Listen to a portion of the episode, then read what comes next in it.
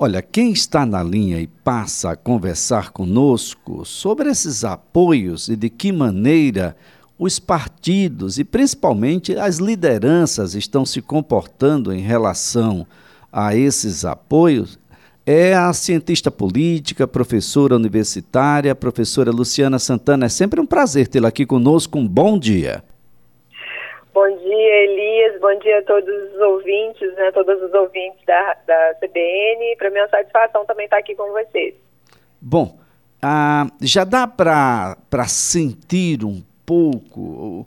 De, de repente, os partidos ficaram meio que em cima do muro em relação ao Lula. Parece-me que aqueles que apoiam Jair Bolsonaro, eles têm um, uma, um comportamento mais claro, mais direto. É assim que a gente deve sentir? Com certeza, a gente, a gente já está começando a perceber como essas articulações políticas vão impactar o eleitorado, né?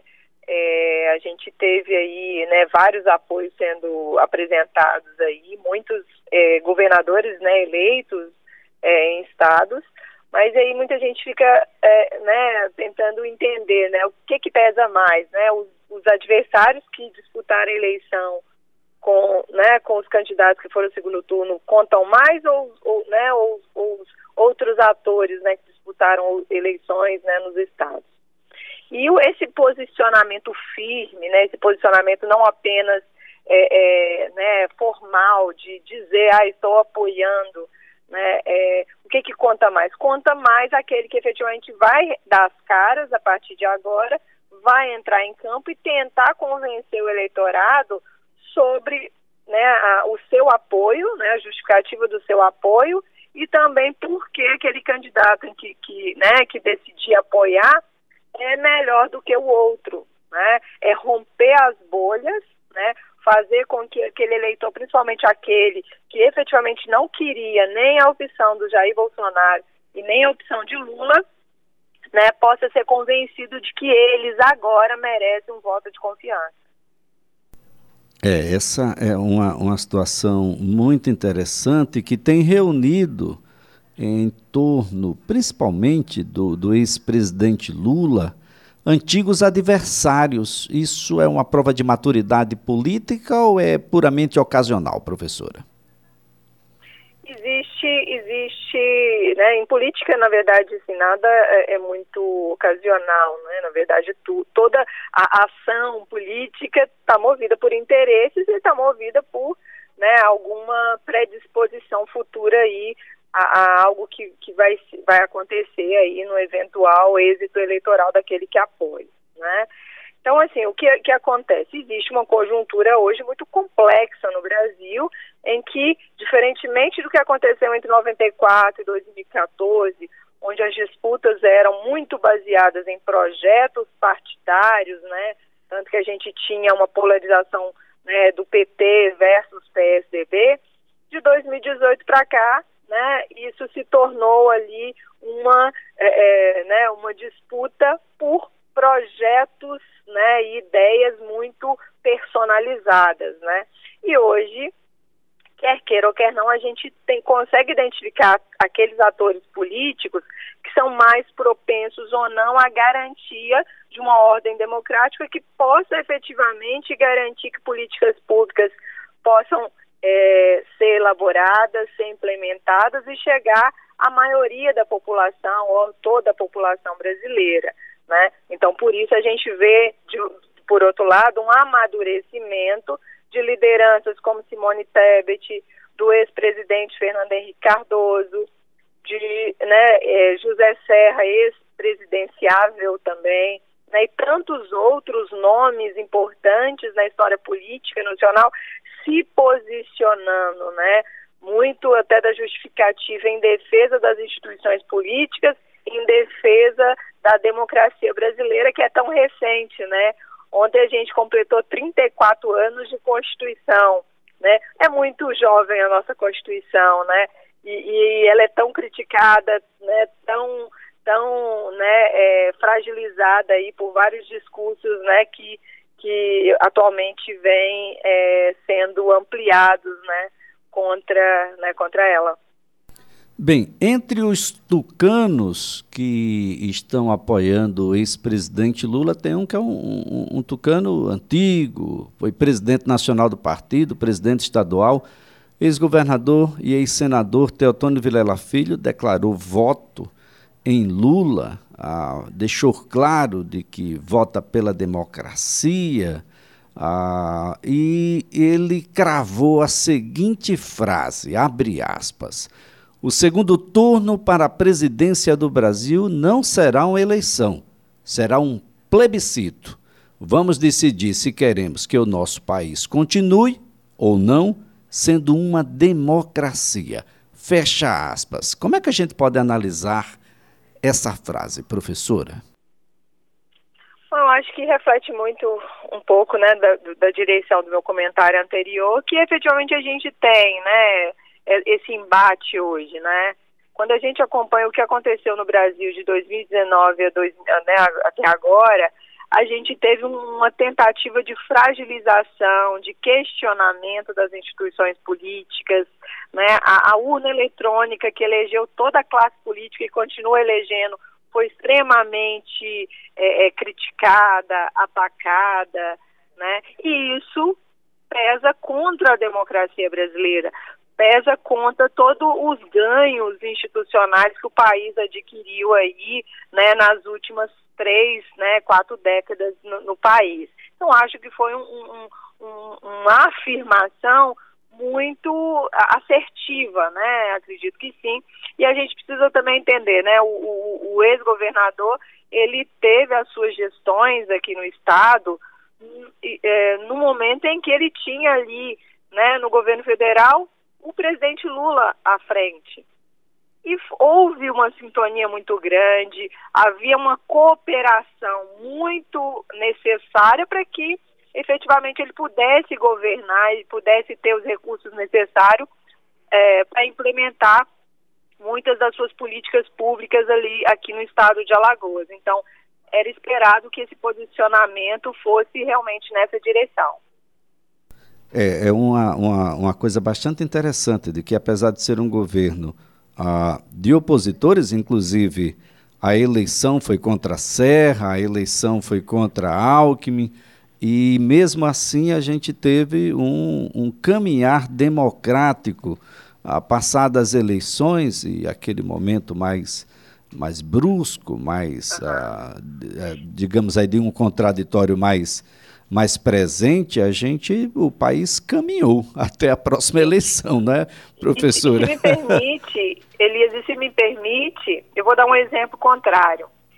Na pandemia, quando a gente esperava que esse tipo de comportamento iria efetivamente acontecer, ou seja, que haveria cooperação, tal qual é o formato do nosso sistema federativo, de cooperação entre os entes federados, né, e garantia de que a, a, a gente teria uma coordenação concentrada, né, no, no âmbito federal, isso não existiu, né?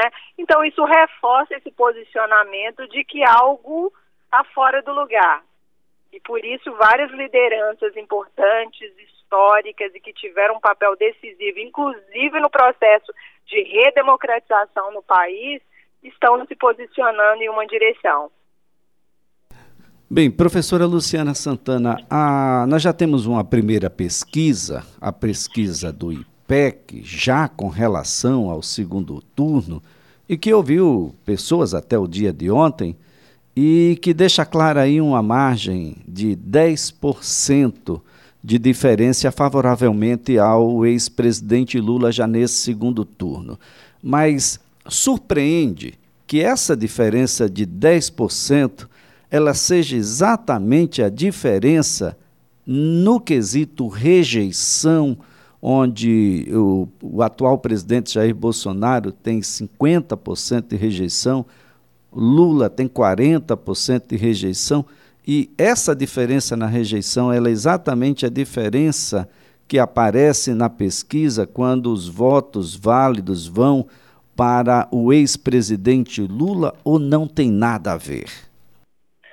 Bom, na verdade não surpreende e é muito coerente que isso aconteça, né? A gente tem que sempre, até é, pelas pesquisas terem sido muito criticadas aí nos últimos dias, a gente precisa entender o que é uma pesquisa eleitoral e quais, quais são as informações que elas estão no, nos dando, né?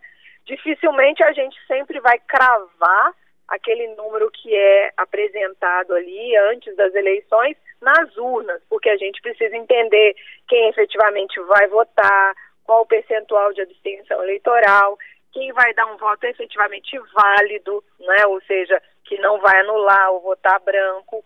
Mas a gente precisa olhar tendências, a gente precisa olhar rejeições e desde o ano passado, Elias, todas as pesquisas mostravam um acirramento entre duas candidaturas, né? E mostrava também que havia rejeição a esses candidatos, mas mostrando claramente que o atual presidente sempre tinha uma, uma rejeição maior do que o ex-presidente Lula. E isso se con- confirmou no primeiro turno. E essa pesquisa do I P E C ontem, ela menciona novamente, ela, é, ela reforça novamente essa tendência do eleitorado. Pode ser que nas urnas, né, até porque a gente ainda tem aí um, né, bons dias pela frente de campanha, né, então pode mudar os números? Pode mudar, mas existe uma tendência hoje de que a gente tenha é, é, né, nas urnas uma situação aí, né, de É, mais positiva para o ex-presidente Lula, né, à frente de Jair Bolsonaro. E outro ponto que eu me, sempre me baseio é o quanto o eleitor reforça o seu voto. E nessa pesquisa do I P E C, noventa e seis por cento dos que responderam à pesquisa afirmaram que já estavam decididos enquanto aquela opção de voto. Então isso também é algo que a gente precisa considerar nas nossas análises. Bem, professora, tem algo é, que pode parecer estranho e eu gostaria que a senhora pudesse nos ajudar. Normalmente, quando se fala ah, no ex-presidente Lula, e principalmente antes dele assumir a presidência, era sobre uma grande interrogação de como seria a condução da economia numa, num governo Lula. Isso já foi experimentado e as, esta semana nós tivemos quatro economistas, ah, economistas importantes do ponto de vista histórico, porque já tiveram atuação direta em governos, inclusive no governo Lula, mas no governo de Fernando Henrique, como Edmar Baixa, Pedro Malan, Pércio Arida e também Armínio Fraga, que foi presidente do Banco Central, declarando sua preferência ao ex-presidente Lula. A gente não está falando aqui de nenhum comunista, nenhum esquerdopata ou qualquer coisa que o valha, doutora. Bom, realmente isso também reafirma toda a nossa discussão, né? É que a gente tem hoje a oportunidade de entender projetos, né, que já aconteceram antes, projetos que Né, econômicos que estão sendo, né, que estão uh, sendo implementados hoje ainda, e a gente precisa entender mais que isso, né, em termos de responsabilidade, né, e capacidade de mudar, né, é, é, conjunturas, porque hoje, né, assim como a gente teve lá em dois mil e dois, a gente é, é, vive um momento de crise econômica muito sensível, né? E quem é que tem a maior habilidade, maior capacidade de negociar com o Congresso, por mais divergente que ele seja, né, em termos de composição partidária? Quem é que tem maior capacidade de não criar conflitos com os entes federados para poder discutir também políticas sérias, econômicas, de responsabilidade fiscal, é, é, né, de, de, enfim, de tantos outros, né, elementos que, de interesses comuns? Né? Então, acho que há uma avaliação por parte dessas lideranças no campo político, no campo econômico, no campo social, em termos hoje de escolha sobre responsabilidade. E talvez por isso, né, e há, há um alinhamento muito grande em torno aí da candidatura do ex-presidente Lula, né? E, claro, n- é, ninguém, né, qualquer um que for assumir o governo em dois mil e vinte e três não vai ter vida fácil. Mas é preciso entender e tentar pensar qual é aquele que tem maior capacidade de liderança, de habilidade política, que vai tirar, inclusive, o país desse acirramento, porque as pessoas estão esgotadas, Elias. As pessoas não aguentam desde dois mil e três o tempo inteiro esse acirramento, essa disputa, essas agressões, essas ofensas, essa é, tamanha desinformação que a gente está tendo, né? Então todo mundo precisa de sentir o país um pouco mais leve, inclusive para efetivamente políticas econômicas serem pensadas de forma conjunta, com atores políticos é, até divergentes, né, como eu mencionei, para que a gente encontre uma saída para o país, né? Que a gente, que as pessoas possam efetivamente fazer aquilo que elas gostariam, sobreviver, poder voltar a consumir, poder ter direito a um lazer, poder fazer escolhas, tal qual as classes mais privilegiadas têm o direito de fazer, né? Elas fazem escolhas de forma mais tranquila, né? Mas as pessoas menos desfavorecidas, mais vulneráveis, hoje elas estão sem opção, estão sem saídas, né? Elas precisam ser consideradas aí é, por o, pelo próximo governo. Bem, professora Luciana Santana, nossa gratidão pelas informações, a colaboração aqui prestada e claro que estaremos acompanhando para e passo toda essa situação, tentando levar o maior número de informações, combatendo um pouco dessa fake news, que aí se apresenta muito vigorosa, de modo que as pessoas procurem os canais oficiais ah, para se informar e, e melhor informada poder decidir melhor, professora. Elias, se eu tiver mais um segundo, eu gostaria de ajudar também nisso, né? A gente tem visto também muitas é, é, né, agressões às pessoas no sentido de desqualificar o voto, inclusive... Né, de, de coagir pessoas que às vezes votam numa opção divergente do que ali, né, um, um empregador, um empresário é, é, ou um, um companheiro de trabalho tem. As pessoas precisam entender que o voto ele é secreto, o voto é, tem que ser dado de forma independente, de forma autônoma e que ninguém tem o direito, né, de agredir o outro por ter uma posição é, diferente da dele. Muito bem, professora Luciana Santana, até a próxima oportunidade. Muito obrigado. Obrigada, Elias. Um grande abraço e boa manhã para todos vocês. Professora Luciana Santana é cientista política e professora universitária.